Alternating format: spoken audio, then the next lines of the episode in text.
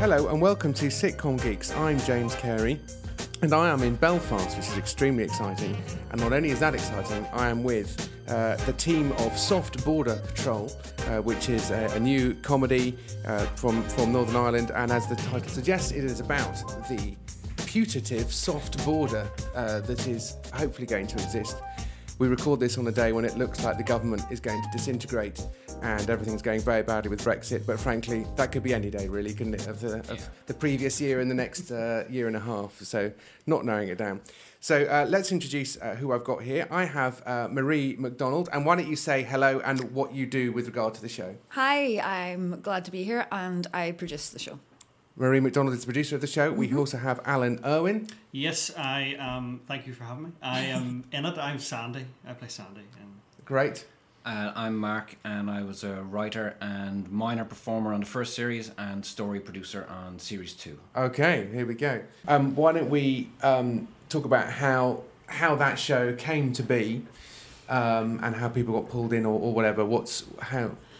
Really started with the comedy unit, which Right. are the production company based in Glasgow who also makes Scot Squad, Right. um, which is another brilliant mockumentary goes Sure. out on BBC Scotland. Yeah. And uh, it's now just won a BAFTA and it's in its fifth series, I think. Fifth, yeah. Yeah. Um, so that company, they they recognise that people in Northern Ireland are really funny, and they are. People, you know, they've great sense of humour, and Yeah. you know, there's brilliant comedians and all. Um, so they really wanted to work here, and they were very much working alongside Keith Martin and the BBC Writers' Room here in Mhm. Northern Ireland Yeah.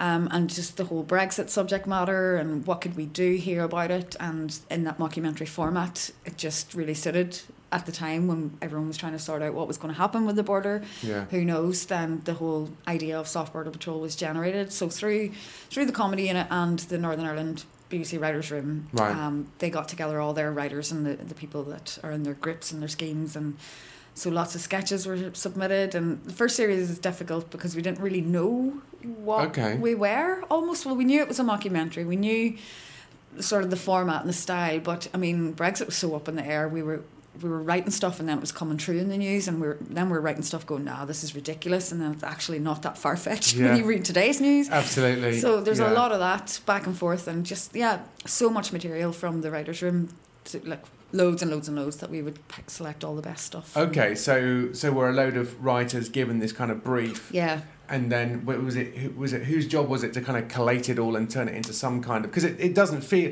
because you're making it sound.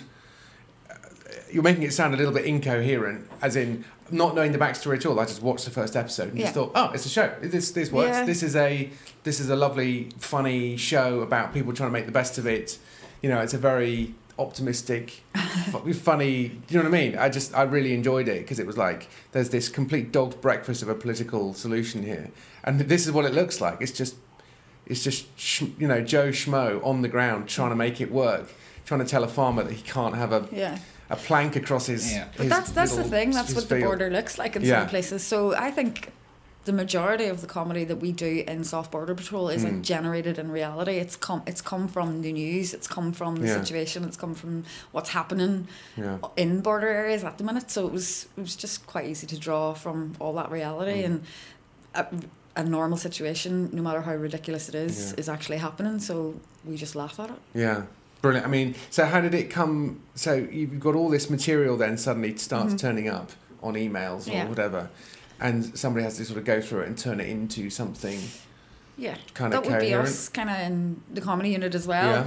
So, because we knew we had a certain amount of characters we needed, so we knew Right. we'd have a couple of sets of officers. We knew there'd be like a boss person, Mm. which is the character of Lisa. Yeah. Um, so the sketches were sort of divided up that way. This will work for guys who are in the countryside, like a single, you Mm. know, lone wolf. Uh, as Sandy is. Lone Uh, Wolf, yeah. So, like a lot of sketches suited him and that character. A lot of the stuff we knew would be driven from like an executive position, like Lisa's character Yeah. um, all the formal, the chat, and Yeah, the, yeah. the public face of it. And then it's just sort of divided between all that. Themes tend to generate naturally then Right. with all the sketches. So, like one episode, um, we called "The Eyes of the World," um, and it was a big incident, and you know the fish and all that stuff. So, but it's all connected throughout. Um, something's gone wrong. Yeah. So. There's a general theme running through each episode, and we sort of just tie it all together. Right. Um, so uh, to what extent? I get the sense it was it was a little bit improvised on set. Is that? I mean, how much? Yeah, there was sort of like a basically a scene outline with Yeah. you know different points. Some some scenes I suppose were written more detailed than others. But This there was, year, yeah. oh, well, okay. so that, but there was sometimes a lot to go off the page, or sometimes it was like a paragraph, you know, that turned into a big thing. It just Mm. depends on. And so, so you're not, so you're not going in with a script. Like, here is version one. We'll try that, and then I mean, I think that's the thick of it process. Is okay. We're gonna we write this, then there may be some rehearsals, and then they rewrite it, and then they they perform it, and then they perform it again. It's like okay, make it up this time. That's fine. It sounds like you didn't even. we don't have that second stage so um, just the nature of it the time we don't have time to bring alan in and every actor that he's going to be performing with to do a rehearsal um, so our, a lot of our actors will meet out or the performer on the set Right. or in makeup and they're like is it you oh okay and you don't have time to go through it and we you know and you do notice when something is kind of over rehearsed Yeah. you can really kind of Yeah. it loses that natural feel that a Yeah, lot of the yeah. series had um like you know you can kind of tell just from the way Alina said or the way it's edited that that, that came up and that that you know it was made up on the spot Yeah. um but you know there was one occasion I'll be vague but there was a couple of actors who uh, rehearsed a little bit and when they did the scene you're like uh, that's that's now a real sitcom scene Yeah. or that's like Yeah. a stage scene now Yeah. um Yeah, no, So that's true. Because, because you, yeah, because once you once you then start to deviate from that house style, you're gonna it's just gonna have a different tone to it. It's very hard to put your finger on it. It's, I mean, it may and also maybe sometimes you don't even notice it until you look Yeah. watch it back. I think you can tell when actors are acting, and Yeah. and with the the nature of this and the way we do it, um, the performer or the actor has to think so much about what they're going to say next or what the person Yeah. they're playing opposite is going to say to them and how they're going to respond. That everything just becomes more natural because you're concentrating so much on Yeah. on that rather than giving your delivery. yeah. So So I mean, so in, in which case you're going to need some actors with a fair bit of uh, improv experience who could who know how to listen and then build Yeah. on it. Um, how did you go about you know pulling people together to to do that? There was a big casting process. yeah, it's huge. Like like Alan said, it's his first acting role. You know, uh, basically they, they, they cast a really wide net uh, for comedy performers, actors, and stand up comedians Mm. um, who who could audition for this. And I think Keith Martin in the writers' room suggested a bunch of names, and he threw my name down just because I. I played a small part in something years ago. I don't act at the moment, Hmm. uh, and and Alan because you knew Alan was a good comedian. He'd been to see him, and they'd met before. Uh, so everyone showed up, and all of a sudden we were seeing actors in. There was there was a oh it starts off with a uh, sit down audition first. Yeah, so Yeah. sit down first and we'll just stick a camera in Mm. the background and invite the actor in in character and Right. then we'll speak to them in character and Okay. we'll quiz them in character Okay, and- wow, that's cool. They bring their own character, you know. Okay. so yeah whether that's a patroller or uh, someone being Yeah. stopped at the border. and some characters were, else. were born that way you know someone Right. a couple of people came in and and the character that they did was like oh that's great we'll have that Right. some actors who got roles came in with a completely different character and, and Mm. we were like really brilliant, brilliant perform- performance but Yeah. maybe just try this instead and, Yeah. or be this character instead so it Goodness. was a really lovely way to do it Wow, this is a very time-consuming process, though, isn't it? Yeah, but you can see how it, it pays off because when it.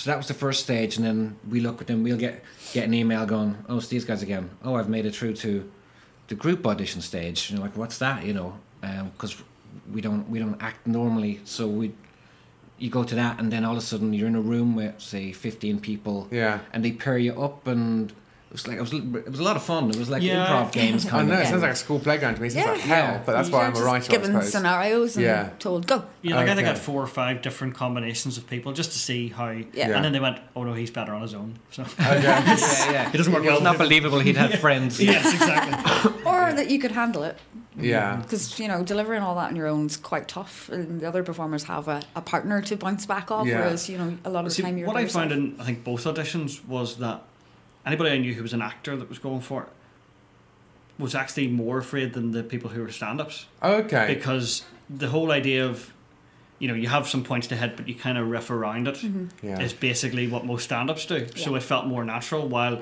if I'd had a script that I had to learn lines and come Mhm. in and audition that way I first of all have a terrible memory Um, that's you know, as these guys will attest, sometimes Right. a lot of takes to hit the points. Um, but it, it just lent itself more to what I'd already been Yeah. doing, so it didn't feel Mhm. intimidating to Yeah, play off somebody else. Like I've never done improv as such, yeah. but it's not a million miles away. Yeah, Yeah. stand up. You are you are stand up is still improv to an extent because you are bouncing off the audience and Yeah. some you know you're riding waves really, aren't you? Rather Mhm. than you know reciting material is not a great. Uh, well, it doesn't work for most people anyway. I guess um, you know. It did stay the same though during filming as well as, as what you've just said.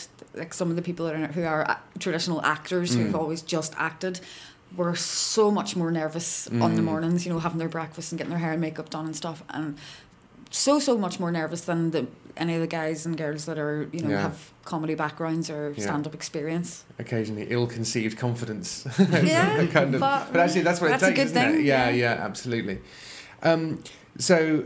Uh, you're presumably shooting a lot more than you were using, and in that first series, presumably, were you shooting a lot, shooting a lot, and that's a we huge edit. shot a huge amount of stuff, a huge amount of material, and just so we have lots of options too. Also, uh, by the time we finished filming and then edit everything, the the whole world could have changed Yeah. around Brexit and things. Yeah. And what, we did have to go back and do some ADR actually um, when a, a law changed that we had actually specifically mentioned a, a Right. sketch around. Right. So we had to do some clever Didn't want to voiceover. lose the sketch. It was too so- good yeah. to lose, so we just like flipped it and just Okay. did put some He ADR. said, before this law changed, a situation like this happened. Yeah, it's changed Still got to recently. keep our sketch So it it. seemed really fresh as well, which is good. Wow, that's real attention to detail. I think, Yeah. I think that's the reason why. I mean, if you watch it, at no point is it really clear what powers this, you know, Yeah. is he has. They never but deliberately it, because really. otherwise it could date quite quickly. Yeah. If there's or we might give the government ideas. well, that's also that's also that's, true. the thing. Yeah, life imitating art and vice versa.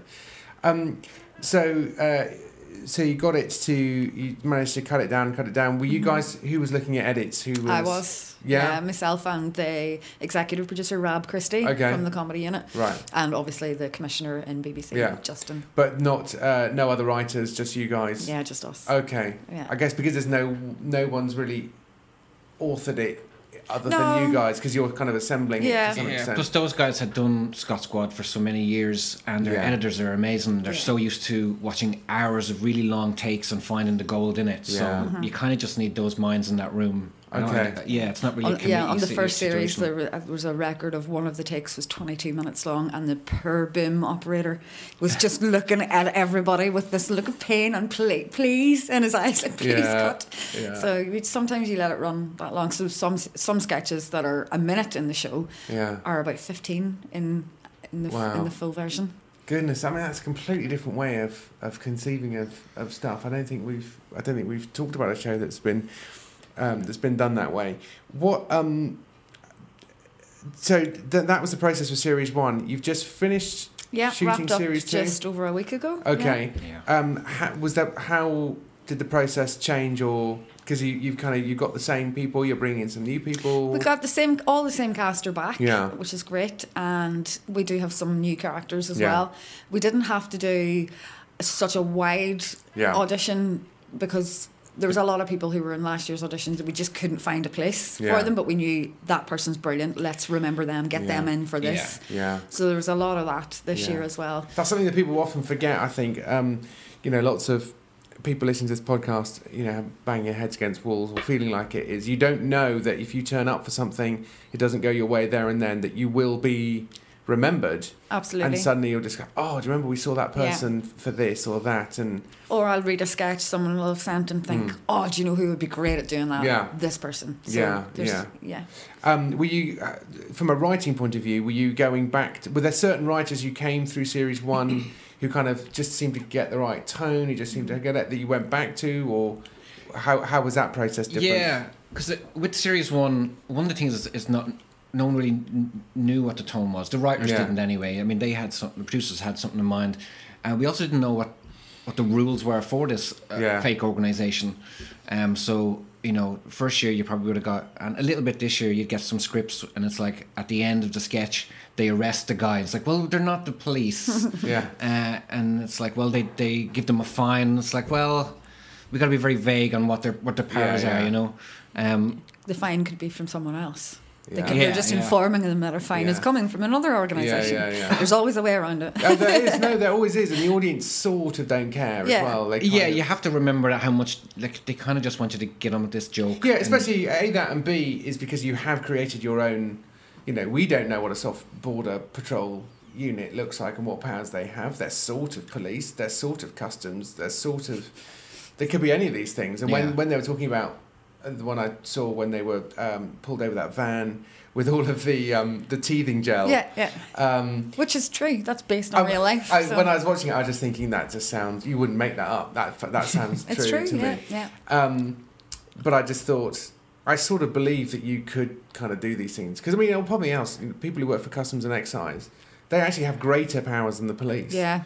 They can enter your home. They don't need a warrant Yeah. to enter your home. Right. If they think if they think you're bre- breaking the law with with regard to VAT, Yeah. they're coming in. Yeah. Um, And funnily enough, do you know who else has the, those kind of powers as Yeah. well? Is um, the fishery officers Wow. in the Loughs Agency here in Northern Ireland who look after the Foyle and Carlingford. Okay. They can stop any car they want if they think that you are potentially doing anything that might harm the fish or the environment or poaching or Yeah. anything like that. They're allowed to search your car, and whereas the cops are, you know, Yeah. can't do that. So. yeah, that's. It looks like you've really looked that up. Yeah. Or uh, unless you. Unless I you, honestly think I could fix all of this mess. Yeah. Send me over to Either sort out that, or Brexit. you, you have a sideline where you secretly steal rare fish. Yeah. Uh, that seems a more plausible explanation.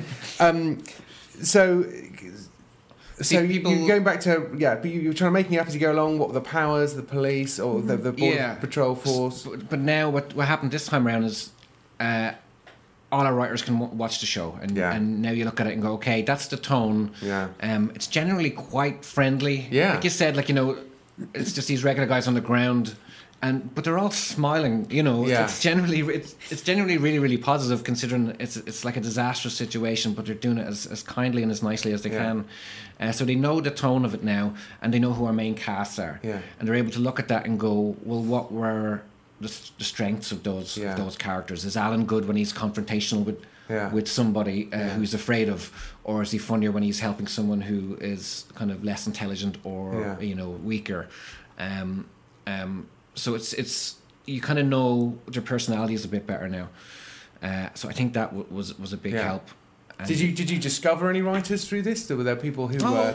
Absolutely. I mean, the the group that are in the writers' room this year here in Belfast are so talented. So Yeah. I can't remember how many, about between twenty five and thirty potentially, or about Yeah. twenty. Yeah, Um, and out of that, you know, nearly everybody did get something, Okay. in, or at least something that was an developed idea. into something Yeah, else. yeah. Even, Yeah, so sometimes someone would send something and it, it doesn't work, or the sketch doesn't work, or it's not right for the show. But we'll there might be some uh, two lines that are absolutely Yeah. hilarious and really Yeah, work. So we'll take that yeah, and develop it. That was another thing we did was we had a, a, a day for the writers uh, here in Yeah, BBC Blackstaff, Black workshop. Staff, Hmm. uh, where with uh, myself, Marie, Rab, uh, Christie, and Keith Martin Mm-hmm. from the writers' room. And so we ha- invited all the writers in. Hmm. So everyone that was invited in has has demonstrated talent throughout the Yeah. process of the writers' room. Yeah. Whether they're pitching for radio stuff or uh, short stuff or online comedy. yeah, Um, so they were invited there because they've, you know, Yeah. these guys are good. Um, yeah. uh, so and then we there's a couple day of new people that I had never, you know, came Yeah. across before who've written for this for the second series. Yeah. Who I'm like, oh, I, I want to see loads more of your stuff. Yeah, and yeah. So definitely, it's a, it is a really great initiative. The Yeah. writers' room here. It, well, it sounds like they're sort of using it. It's, it's, it's a bit of a rung on the ladder. It's a bit of a bit of practice. It's great raw material for you guys. It feels like a really virtuous cycle. Um, and so uh, you did three three episodes for series one. Is it three for series two, or you managed to Five. get five? Yeah. That's pretty good. Yeah. Yeah. Um, so that's a that's a lot more telly, a lot more writing being required. yes. yeah. And are you? And, and when does that come out? That comes out in. Well, there's no official date Okay. um, launched yet, but we're hoping, fingers crossed, that it will be around March Okay. next year in time For with obvious Brexit. reasons. Yeah, ideally before a civil war starts. Yeah. it's like a Christmas movie comes out at Christmas. Yeah. Yeah. So or they cancel Brexit Brexit altogether. Yeah, yeah, no, yes, I, yeah. Either way, that border's soft and yeah, these yeah, stories make sense. yeah, I, yeah. Well, who who knows? I mean, I think in a way because you've now established this alternative reality, it seems to me that you're kind of you're kind of o- you're okay. Yeah. Yeah. yeah, We've that's the other weird thing about it is because the show essentially takes place post Brexit. We never talk about the dates. No, no. that taken- we just say place. things like since Brexit and Yeah. Yeah. after Brexit and Yeah. things like that. Yeah, Um, so yeah, we have. So it, it- that's the one gamble the show has taken. It has predicted it. It has predicted a future. yeah, Um, but the only way for it not to come true uh, is for it to be a hard border, and it's just never going to happen yeah. No, it, but yeah, there'll, there'll be because someone has to. the four horsemen of the apocalypse will return at that point, or Yeah. something. That, that civilization will end, Yeah. um, and uh, it'll be yes, we'll all be standing around flaming braziers, warming our hands. Uh,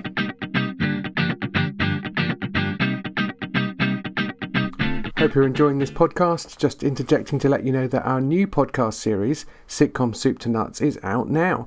Dave and I are creating a brand new sitcom from basic idea to hopefully radio recording. It's exclusive content for Patreon subscribers, so why not get along to patreon.com forward slash sitcom geeks and join us. There are loads of other benefits too, including free copies of our books, access to a private Facebook group, and tons more audio content and full length unedited interviews. Like this one with the Soft Border Patrol guys, there's an extra 20 minutes on the Patreon page. So, for that and Sitcom Soup to Nuts and the first 10 page challenges and lots more besides, go to patreon.com forward slash sitcom geeks. And now back to the interview.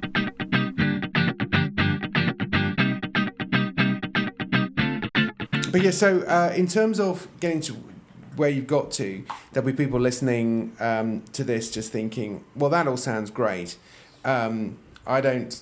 I don't live in Northern Ireland, where they seem to look after writers and nurture them in some way.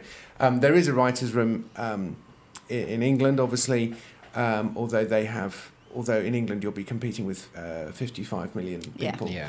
um, so it's a slightly different uh, uh, numbers game in that sense. But just going back to you know what when you see writers coming through and you're reading scripts and stuff, what what do you what mistakes are you seeing them make? What mistakes were you making? What advice would you have for them? You know, what what kind of stuff is do you do you see? Um, I mean, a mistake would be if they kind of just get the tone completely wrong. Yeah. It's like, oh right, instead of instead of watching the show and looking at sample scripts, they've decided they're just bringing their own material anyway that they've been working on, and then you can kind of go, well, that doesn't really work. You kind of Yeah. watch the show and and deliberately write for it. Yeah, Um, and you do get that, don't you? You do Yeah. get people you just think, wow, what, have you really not?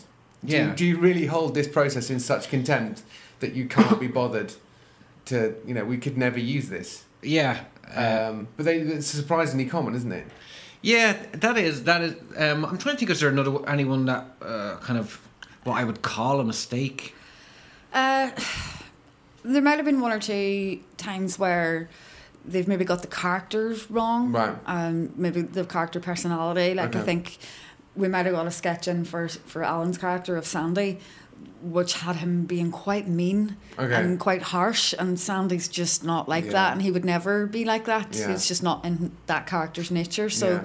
that's just little things Yeah. like that. We also had two or three different writers write a script that revealed that Alan's character of Sandy was an incredible singer and Yeah. performs a song.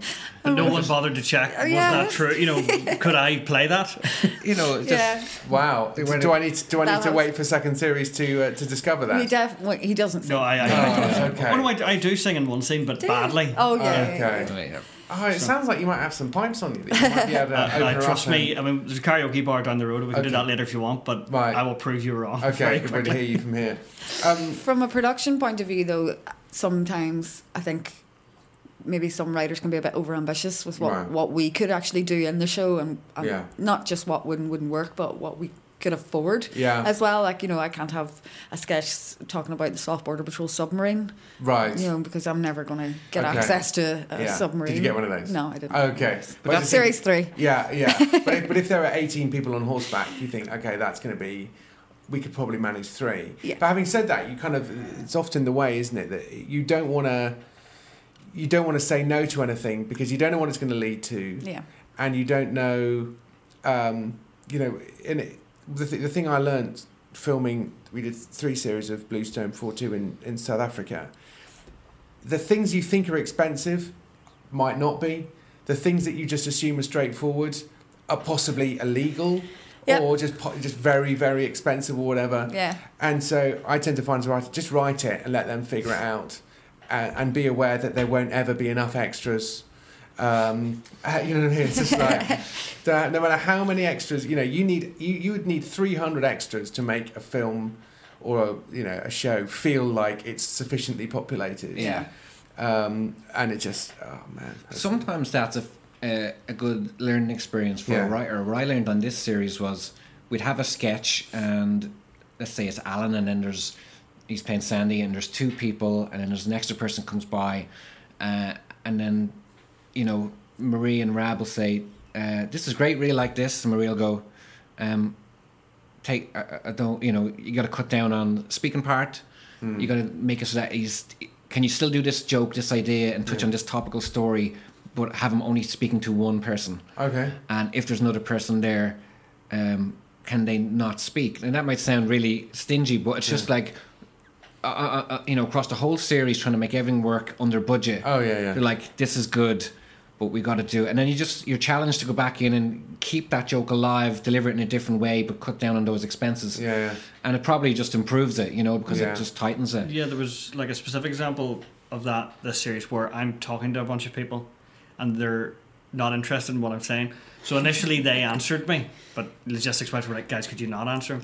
But that, that made it funnier because the Yeah. whole point was that they didn't want to talk to me. So I'm Right. rambling on, they completely ignore me Yeah, yeah. for Uh, an yeah. extended period. In that one, it works. Because Yeah. I'm watching now. I spot that in TV shows. Yeah. You know, where uh, it's not EastEnders even was on the other night, and someone walked into the police station and, and admitted to a terrible crime, and there was like three policemen and another person standing there, and everyone just looked at her in shock, and no one spoke. And then the scene cut, and I went, "They're not allowed to speak. Yeah. then we have to pay them an extra. Oh, a lot more quid." money. a lot more. But sometimes more. it's not even that, especially the nature of the improv and the way it's shot Yeah. and the way we record it as well. If there's a lot of people Yeah. and they're all talking, it's really hard to cut around that, and Yeah. it's, and you you miss stuff because people talk over each other naturally Yeah. as well. And you can't. Audio is way harder to fix than yeah, people realise. absolutely, it's the most important thing. Yeah. So especially in this, because sometimes what's said under the breath Yeah. or what's a throwaway comment is the joke and it's, yeah, it's or the it's the funniest button bit. at the end of the scene, or whatever. So Um, yeah, I think yeah, and when you when it comes to what you're seeing, sometimes you can just push in slightly, or you can fix it. You've got a couple of or extra cutaways, angles. yeah, If you haven't got the sound, yeah. You and. ADR is it's, it's still amazing to me. I, this is how boring I am, but my, my wife uh, used to work in, in television as well. But occasionally, when we when we're watching TV, and we hear something that's obviously been done with ADR, one of us or both of us will just shout "dub," yeah, and we get a weird satisfaction from that. Spotting it, yeah. yeah, spotting the dub. Um, but um, but it is amazing how hard it is to fix that. Did you um, did any of the writers come onto set? Did you get any of that, or is it just too? You, it's It's too busy because Yeah. we we pack a lot into Yeah. the days. I mean, the in the first series, the first AD who who'd never really done a mockumentary before Yeah. and or that sort of process. No one here has really Hmm. got that experience. So the first the first series, he came onto the set on the first day and came walking up to me with a really concerned face with a call sheet going, We're never gonna shoot all this. yeah. Um Noddy and the director and I were both like he hated us by the end of it because we just kept going, No, it's improv, it's fine. It's fine. It'll be fine. yeah, yeah, yeah, yeah. And they were because it was so different to what everything that they've learned, all Yeah. the rules that you have for set, all the rules that ADs have and stuff, Yeah. it just goes out the window completely. Yeah. The per sound guys as well. On the first day, we're like, we don't know who to be following. Yeah. We don't know when Well, someone's going to I speak. can imagine that would be hard because you know, in a in a in, in TV comedy which has a proper full on script, as it were, you're shooting seven or eight pages, and that's a lot. Mm. But you don't have pages in quite the same sort of way. Yeah, they, it's. We have pages, but then to count them in the same way would Yeah. be, is incorrect. So it's natural. it's going to yeah. take for them to It's natural for a first AD to take a whole page and go right. Well, that's you know six eighths, yeah, but sometimes that six eighths might take twenty minutes. yeah, and sometimes it might take five, sometimes it might Yeah. take an hour. So yeah, it's really hard to gauge yeah. unless you've kind of been doing it.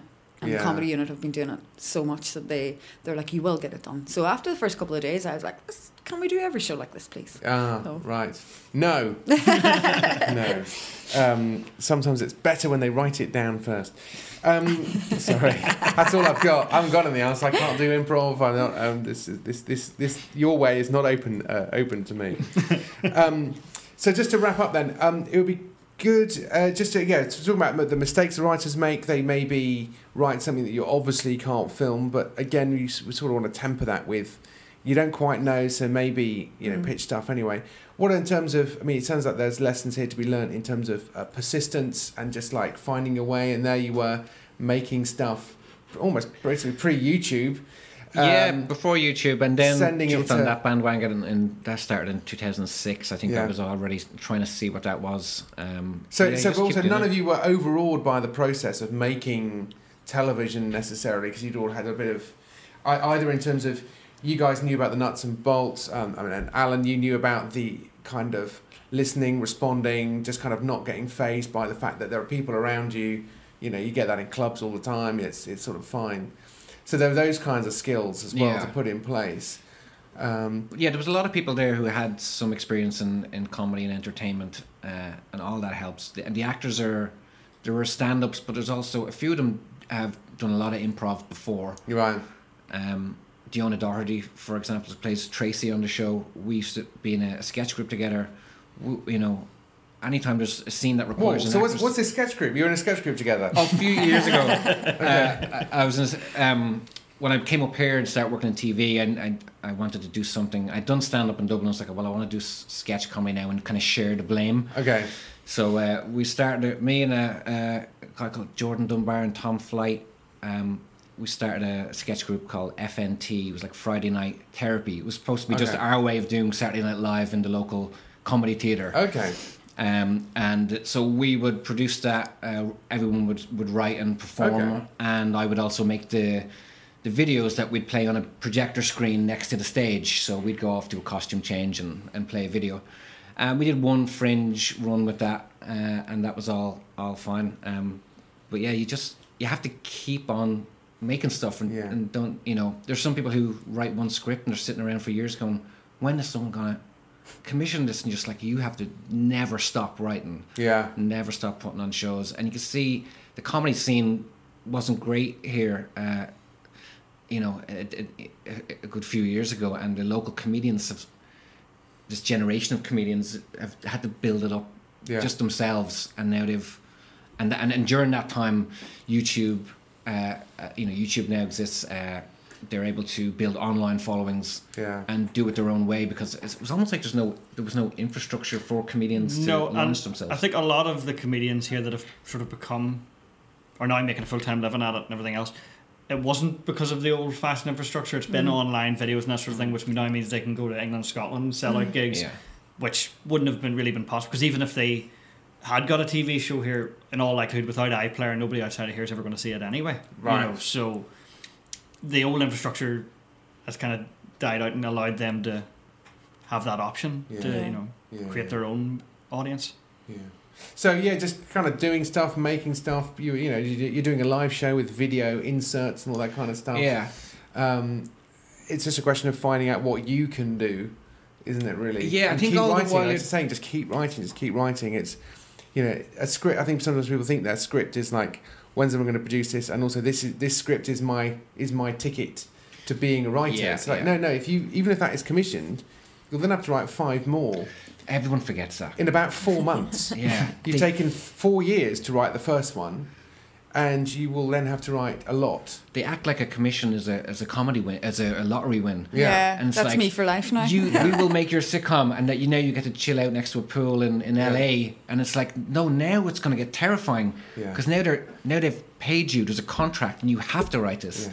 and you told everyone you were funny, Yeah. and they're going to and now you have to prove it. Yeah, so it, it only gets uh, gets harder after you get your f- kind of first credit. But that's you know you know that going into it. Yeah. You know all the risks of this before you get Yeah. into it, and if you still want to do it, then Yeah. then go for it. You know. Yeah.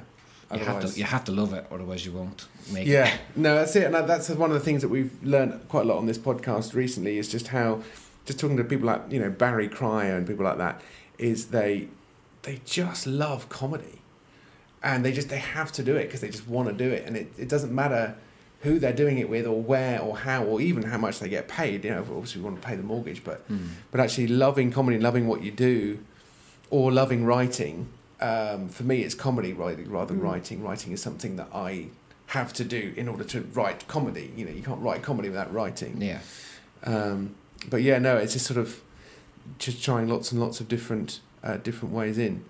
Um, and lastly, were there any sort of sitcoms in the last sort of five, ten years where you were that you watched that you've really learned from, or you just thought, oh, wouldn't it be good to get that kind of thing in, or that, or you know, so that your own writing or performing has been, or producing has been modified. I mean, Scot Squad presumably is a very big Yeah, it's huge. influence in that. yeah, sense. well, we had, you know, that was, you know, especially when I was asked to pitch ideas for it and to audition for it, Scot Squad was, was uh, for Soft Border Patrol. yeah, Um, I just went and watched all of Scot Squad, you know, study studied it- Yeah. what they've done before, you know, and I think that really helped. But uh, you mean in, in general? yeah, to just in show that general, you look- yeah, just in terms of writing or stuff that you've found, you know, as touch points. There's obviously the stuff as kids like Billy Connolly and all that, Mm. but um, and that stays with you a long time, doesn't it? Yeah, Yeah. it really does. I mean, I think of Billy Connolly pretty much every time I wash my hair in the shower, and I'm thinking of jojoba. You know what I mean? so what's jojoba all of a sudden? I just love the way he says all of a sudden. I don't know why. I mean, there's, there's loads of uh, like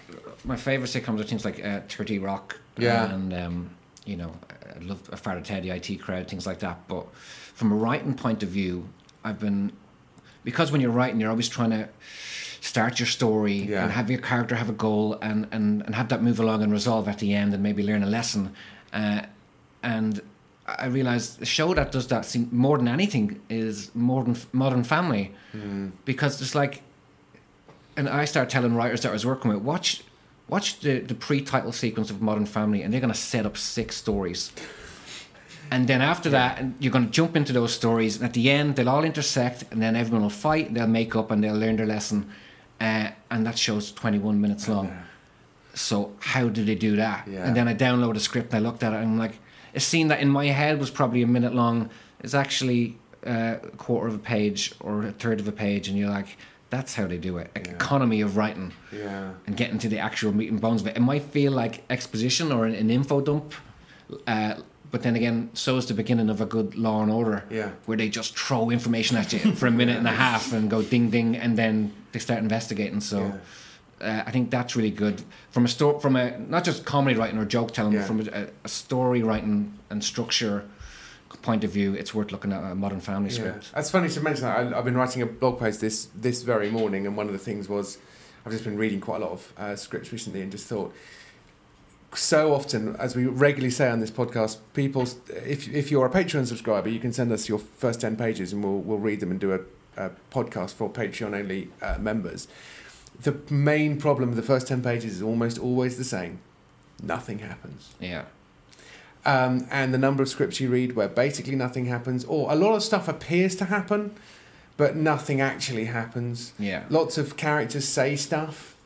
We're in multiple locations, and you think nothing's actually happened. And then go to, you know, go to a Modern Family. you've got twenty one minutes, and within seven minutes they've started all these stories and move them on at least once yeah. with a split between 9, 10, 11 characters. It's incredible. And, um, and people seem to love the fact that, oh, Modern Family's not as good as it used to be. You go, oh, what? So it's now only excellent. yeah, yeah. Because the first three series were flawless. They were amazing. You know, one of the, to the point where I just thought, I might as well give up. I could never do that.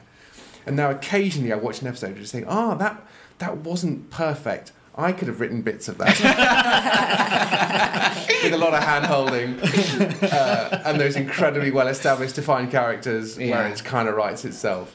Um, but yeah, no, story wise, it's it's really efficient, isn't it, in terms of See, I've done a lot of that. Uh, I worked for the writers' room for a bit, reading sitcom scripts Yeah. of new writers, and yeah, it's the same thing. It's a lot of people talking, or the, the most famous trope. If you've read a lot as well, it, it's it's um, it's a it's a male character and his girlfriend's just dumped him, and the best friend wants him to go out and, and get laid or Yeah. whatever. Uh, and I'm still surprised how many times I get that exact yeah. few pages from from so many writers in, Yeah. in those opening pages. Uh, Shane Allen, the head of comedy at the BBC, has we at, at the last BBC Writers Festival in London in in, in Stratford. Uh, he just he's you know I, I did ask what scripts are you really bored of reading, and he said, oh, somebody gets fired and comes home to find that his wife has left him or is having an affair, and it's like oh okay, and actually, both of those things are events. They're not a story. Yeah. There's something that's happened to somebody, um, and they're kind of incitement, inciting incidents, I guess. But They are, but it's just. it's not really. I, I think it's just because we've seen a lot. Now I Yeah. know it has worked in lots of stuff. You know, I've there's loads of you know. I love Happy Gilmore, for example. He gets dumped at the start. You know, Okay. Wedding Singer, he gets dumped at the start. I'm just sticking with Adam Sandler. yeah, sure. Funny. Um, think about the first. to The first. yes, the, the, we talked about Spaced earlier on. The opening scene, the Spaced, is a breakup scene. yeah, and then we know that Simon Pegg's character and that has essentially has that trope, but they do that in such an original yeah, way. yeah. Uh, and the pace that Edgar Wright gets into it, almost. I mean, yeah, the the direction of that is almost a character, isn't it? Yeah. Um, and it's, it's such a strong house style where it's just like bang, bang, bang. Here we go. yeah, they do not want to bore you. Exactly. Edgar yeah. Wright does not want you to look away from the screen for a second because you're, Yeah. it's not interesting. Like, Yeah. Any other uh, inspiring uh, sitcoms that sort of have I don't know you? if it's really classed as a sitcom, but um, Fleabag for me, I think was a massive, massive, Right. huge game changer. Just the way the way it was shot, obviously the story, making you really like an asshole, right.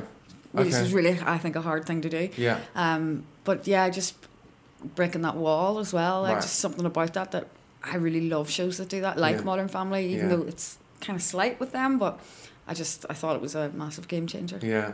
Yeah. No. Yeah. That's. A, watched it a big- twice in a row. Oh, really? Yeah, Okay. Well, like there and then, as it were. You just like watched them and then watch them all again. said to someone about, oh, you need to watch this, and then I just watched them all again. Okay. Yeah, yeah. It's sort of, it's, again, you're going back to you have to see this. You have to see this. Yeah. I'm, I'm sort of boringly evangelical. I mean, partly about Jesus, but also evangelical about certain comedy as well. do you Uh, enjoy li- the? I am literally evangelical. Um, but um, but yeah, about comedy as well, where you just like you know you've got to watch this, mum and dad. It's a grand day out, and Yeah. it's, they go to the moon, and it's really funny. And that amazing joke where they're on the moon and um, they've got a ball, and he just like throws the ball in the air and just uh, boots it up in the air with his knee and waits for it to come down, and it doesn't come down. Um, I just sort of, I love that. I love that. Um, and any for you, any sort of. s- I- I've found over the last couple of years that I've really started to gravitate towards any sort of sitcom Okay. where there's a lot of warmth to it. Like you like the character. The character doesn't have to be a nice person. Monkey dust. We're back to you, aren't Monkey we? Dust is. I mean, I still haven't watched it, so it's uh, you know it's, it may be redundant now. But things like um, my wife and I watched Parks and Rec right through, and I was like, you know, this is you like everybody in it, even the ones that are terrible people. Yeah. Um, Peep Show had the same effect for me, although they're a wee bit more sociopathic. Yeah. Um, and actually, weirdly, I just finished watching Frasier through for Yeah. the first time. I was like, this only works because because Frasier has a kind of format to it. It's, you know, Yeah. there's a lot of if you guys had had a chat about this at the start, it would yeah. be fine. Yeah. Um, but it works because you love the Yeah. people in it, you know, for different reasons. But um, so uh, yeah, I've went from all the let's look at let's watch terrible people for half an hour to let's watch either nice or terrible people, but that are likable. You know. So you're you're now you- you're, you're, you're out, and you want a bit more sociopathy. Is that what you're saying? Well, yeah, I mean, I'll take, think- I'll take some making lovely. them- do you think that making them lovable is almost cheating? Is like Yeah, if somebody's a really nice guy, and you know, it's Yeah. like then you, I, I think it does sometimes happen where you see like a really nice character in a sitcom, and you just feel bad for them. It's not particularly funny because Right. you, it bums you out to see a big happy person be crushed. So it's nicer to see somebody who you know is terrible be Does crushed, yeah, but you, you can deserves it. identify with that. No, I'm not saying I'm terrible, but yeah, no, sure, know. no, we are we are all terrible. Um, so uh, back I've to called you. myself ugly and terrible so far in this Yeah. interview. This is Yeah, no. Well, you've, you've, you've fought your corner pretty well. Um, I think our time is is up. So um, I'm so grateful for you guys, um, and I really hope we get series two out before the the European Civil War. Um, there, was a, there was a Thirty Years War in uh, six, uh, 1618. We're just uh, the thir- we're at a 400th anniversary of a war in Europe. Oh, right, right. Oh, 30 it's about time for one then. It- we're And now we're looking for a true European army. Apparently, that's what. Yes, that's America right. was talking about. And presumably at some point the Antichrist. Um, so, uh, so that that took a strange turn, didn't it? Um, but anyway, uh, Marie, Mark, and Alan, I'm so grateful for you coming in, and uh, and good luck with the second series. Can't wait to have a look. And um, thanks for listening, everyone, and speak to you soon. Bye bye. Great, thank you.